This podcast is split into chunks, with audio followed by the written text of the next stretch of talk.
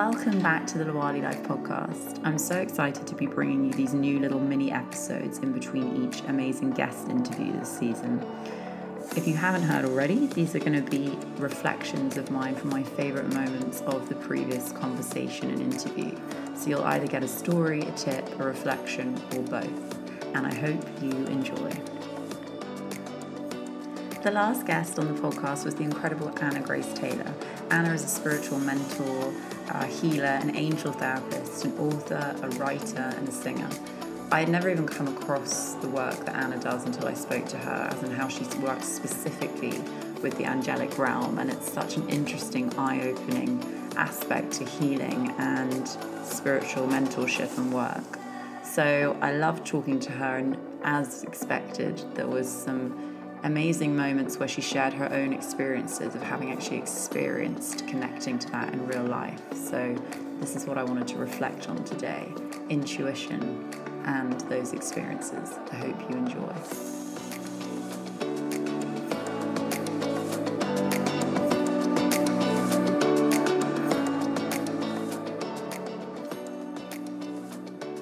So, in this interview with Anna, she talks about her first actual experience of having seen and experienced what she describes as a light and an angel in her reality.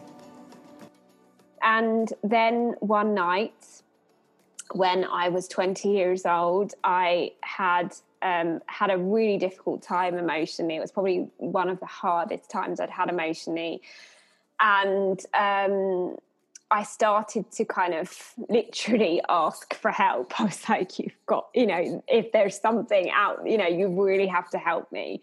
And um, I I'd actually had a really joyful experience uh, that night. I was really happy. I was very, in fact, I think I've told you this before, but I met Robbie Williams.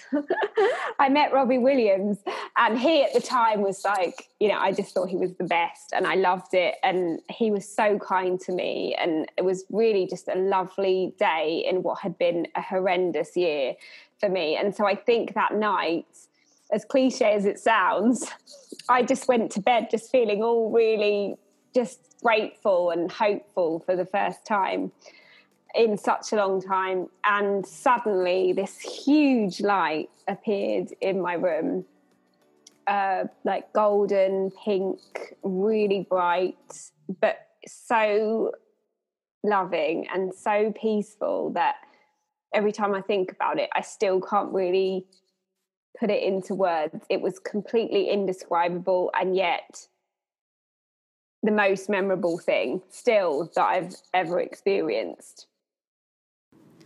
Anna's story about that moment of that actual experience of connecting to something like that really made me think of two things. One was some of my own experiences that I've had like that, which I'm going to share with you today, which are quite crazy. And the other was just how many people perhaps have those experiences but feel like they can't talk about them, or have something and feel like they made it up in their minds because that can't possibly be real because of the way that a lot of society has made us think of shutting off that spiritual side, that spiritual access, and placing such a huge, huge value on logic and shutting off actually our innate self. You know, we are all spiritual beings having a human experience. But we come here and we forget that, or we allow society to repress that from us. And I think it's really interesting that when you hear people tell their stories of these moments when they've actually experienced it, this isn't a sort of, you know, I believe this and I'm making this up in my mind. This is like a physical moment when you're wide awake and you physically see something or connect to something that seems so incredible and also crazy at the same time that you will never forget it, like that moment that Anna said. And I've had two moments of this. So the first was after my sister died. It was a week, a couple of maybe a couple of weeks, can't remember, a few weeks later or a month later. And my family had come to stay, her family had come to stay um, with us on the way somewhere. And my niece was sleeping in my bed that night. And she'd gone to bed before me, and I was staying up a bit later. And she'd asked if she could stay in my room. So I was like, Of course. So it was her birthday that day. And it was the first birthday since her mum died. And it was only a few weeks after. And I woke up in the middle of the night to her having a nightmare, put my arm, rolled over to sort of stroke her and say, you know, all fine. And as I looked up, I woke up and I saw this sort of glowing light and this sort of silhouette of a figure standing directly at the end of her side of the bed, almost looking over her. And I was so overwhelmed. I wasn't scared because it wasn't a scary energy. And I was so overwhelmed by it that I just closed my eyes and rolled over and was like, what was that? I'm going to go back to sleep. It was my first experience of anything like that. And I didn't really understand it. You know, was it an angel? Was it my sister? I didn't know, but it was 100% real and 100%, you know, in that physical moment. It wasn't in my imagination. So that was my first experience with it, and I didn't tell people about it for years, and probably because I thought no one would no one would believe me, which again goes back to my point of how society has made us feel about our spiritual experiences and spiritual existence. And the second time was actually the night before my dad died. So my dad was in hospital and I came down to London to grab some stuff for one night. He was meant to be being discharged, which he was um, the following day for to come home and be where he wanted to be. But I needed to go down to London to grab some things because I didn't have any stuff, and I needed to go to one of my best friend Thea's weddings because I wanted to go. And in the middle of the night, I woke up. Must have been around three, four, three thirty. I can't remember. I woke up in the middle of the night and I felt like something was in my room. You know, and you just have a feeling like someone's in your room, in not in a scary way, but just I felt like a presence was in my room. And I looked, I sat up and I looked to the corner of my room, and I could see my dad as a sort of almost like a hologram. So the hologram look of my dad standing in the corner of my room, just smiling at me. And I obviously I was not scared at all because it was my dad and he was smiling and it was such an unscary experience. And I remember looking at him and smiling back and thinking, "Oh, hi dad." And then I rolled over and went back to sleep. And as I was rolling over, I remember thinking, "Oh god, that's probably not a good sign because at this point he was technically alive." And sure enough, he sadly passed away the next day. But that experience was 100% real to me and was again in the physical world. I op- saw it with my eyes. I, you know, sat up in bed. And when I spoke to a, you know, psychic and medium that I've worked with for years, who's very, very well known and renowned and very, very good at what she does, she said to me, um, after my dad died, she said to me that, you know, your dad says he's going to come and see you in a dream again. And I was like, how the hell do you know that? And of course, you know, she was connecting to him. But the point was that I said, you know, I saw him after she'd said that. I said, you know, I saw him in my room just before he died. And she said, that's completely normal because energy can go between the two you know realities the two dimensions wherever those other dimensions are we don't know but can go between the two before people pass away, it's very common for that to happen. And because I was the only immediate family member who wasn't with my dad at home for that one night, I obviously was connected to him and he came to say goodbye to me essentially whilst I was sleeping. So it was such, I mean, those are two stories that were so bizarre to me. And that, you know, and I can't, I can't give any proof of them other than my word and that I was awake and that I saw these with my own eyes and I experienced them both with my own eyes. And they're something that will really stay with me, both of them, for the rest of my life. And I think it's really interesting, you know, it's like Anna said, it was an experience that she will never forget that really changed the way she thought of things, saw things, and that she can't really describe except that it was just so incredible and peaceful. And those are exactly how I felt when I had mine. And it brings me back onto the topic of allowing ourselves to be open to these experiences.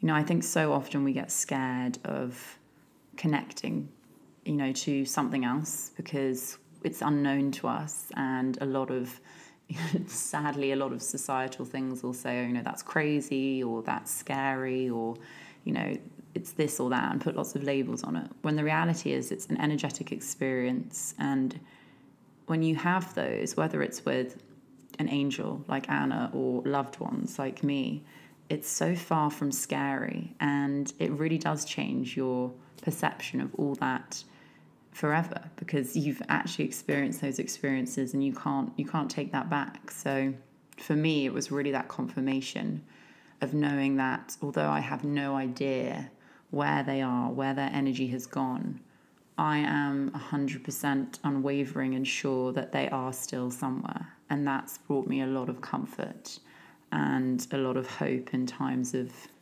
you know despair and grief the other thing that Anna said, which I love and I truly believe myself, and I teach this to clients, is that we all have an intuition. It's not for the special few, we are all born with one. For everyone, we have it. It's just that we don't always recognize it. So we all have a gut instinct. We all know when something feels really right, doesn't you know, we always go like that feels really right in my gut. Or oh my goodness, I really just wanted to get the heck out of there that's the mm-hmm. same thing but we often when we're asking questions about our own lives or we're saying oh angels please help me you know give me guidance we always go oh that's not the same thing. But it is because it's the same voice of love it's that same confirmation it's our intuition it's that um, instinct that we have. That is a major way that they talk to us.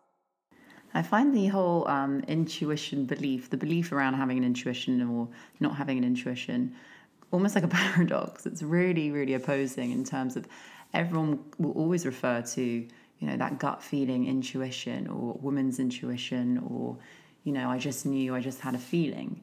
But then when you talk about actually consciously tapping into that as a tool, a lot of people resist it and don't believe that they can.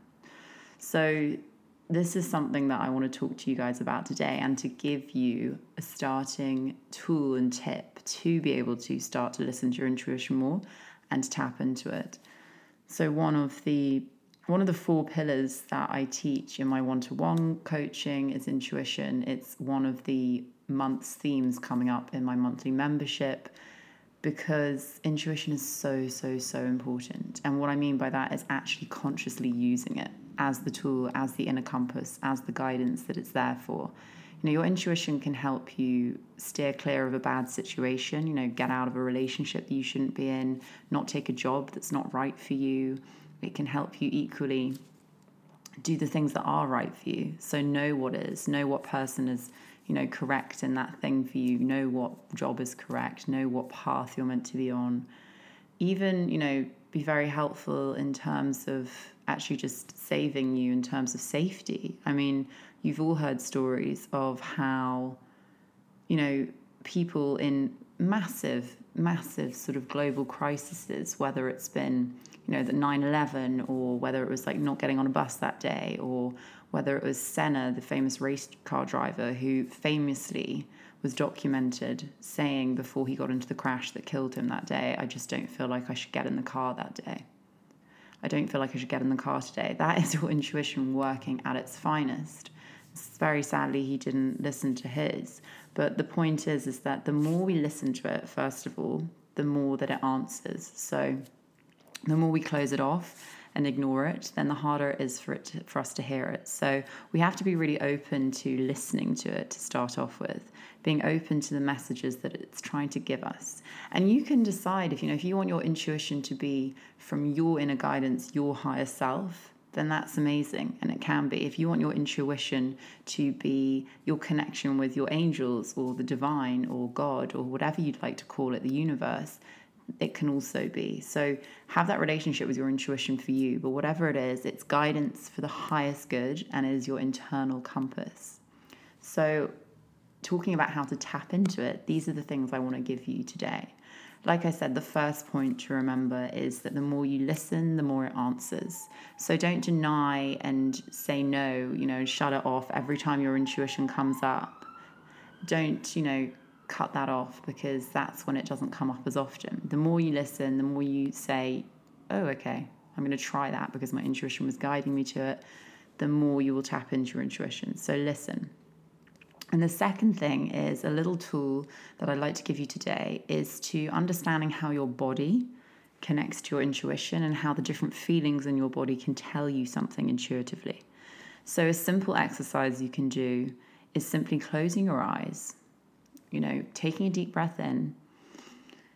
So, you can do that with me now, okay? Wherever you are, you can do it now. So, closing your eyes, taking a deep breath in through your nose and out through your mouth, and stating out loud after me, Body, please show me a clear yes. And once you've stated that, just notice what feelings, what sensations in your body come up and in what part. So, what does a yes within your body feel like? It could be something in your stomach, something in your heart, your chest, something in your head, your eyes, your mouth. You know, it's completely different for everyone. No intuition is the same. It's not a, um, you know, an instruction box and a manual like here's your intuition for christmas this is how you use it it's very unique to the person. So notice how yours communicates with you. So do that exercise. Say that out loud. Body please show me a clear yes and notice the sensations of what comes up. Then, after you've noticed the sensations, say out loud, thank you. And then you want to repeat the same, but for a no. So you simply say, you know, relaxing, taking a deep breath with your eyes closed so you can fully notice the sensations and not have any distractions. Say, body, please show me a clear no. And then notice what comes up for no.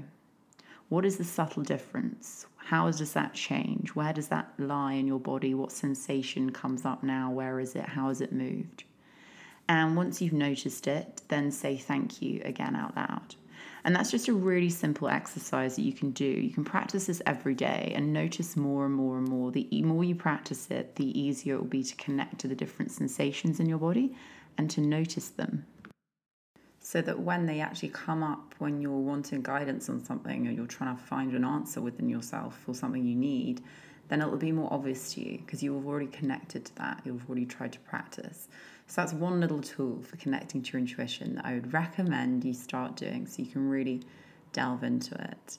You know, you will never follow your own inner voice until you can clear up the doubts in your mind. That's what Roy T. Bennett said. And it's so true. It's also about distinguishing the difference between our ego fearful monkey mind voice and our still self assured calmness of our intuition.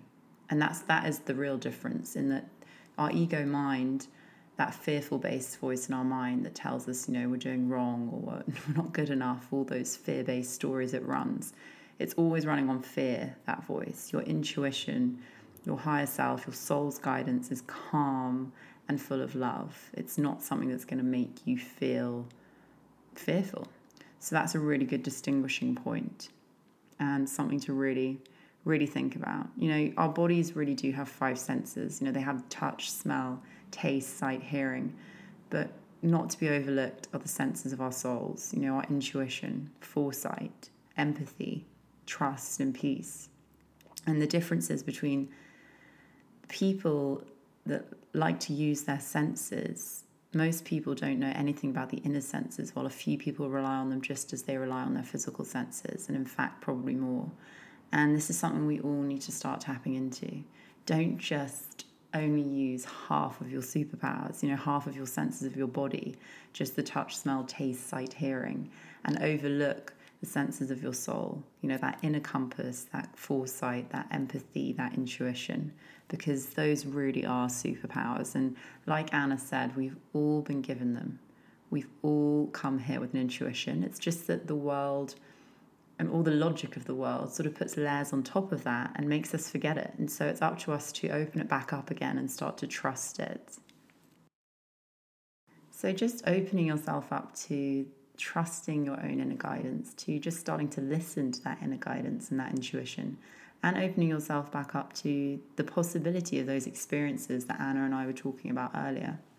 That can happen. Just opening yourself up to the idea that you may be open to those experiences or just to the fact or thought that those experiences are available and possible when we open our minds up to them. And of course, just trusting and following your intuition and just remembering that the reality is is that there is a voice that doesn't use words. So just start to listen.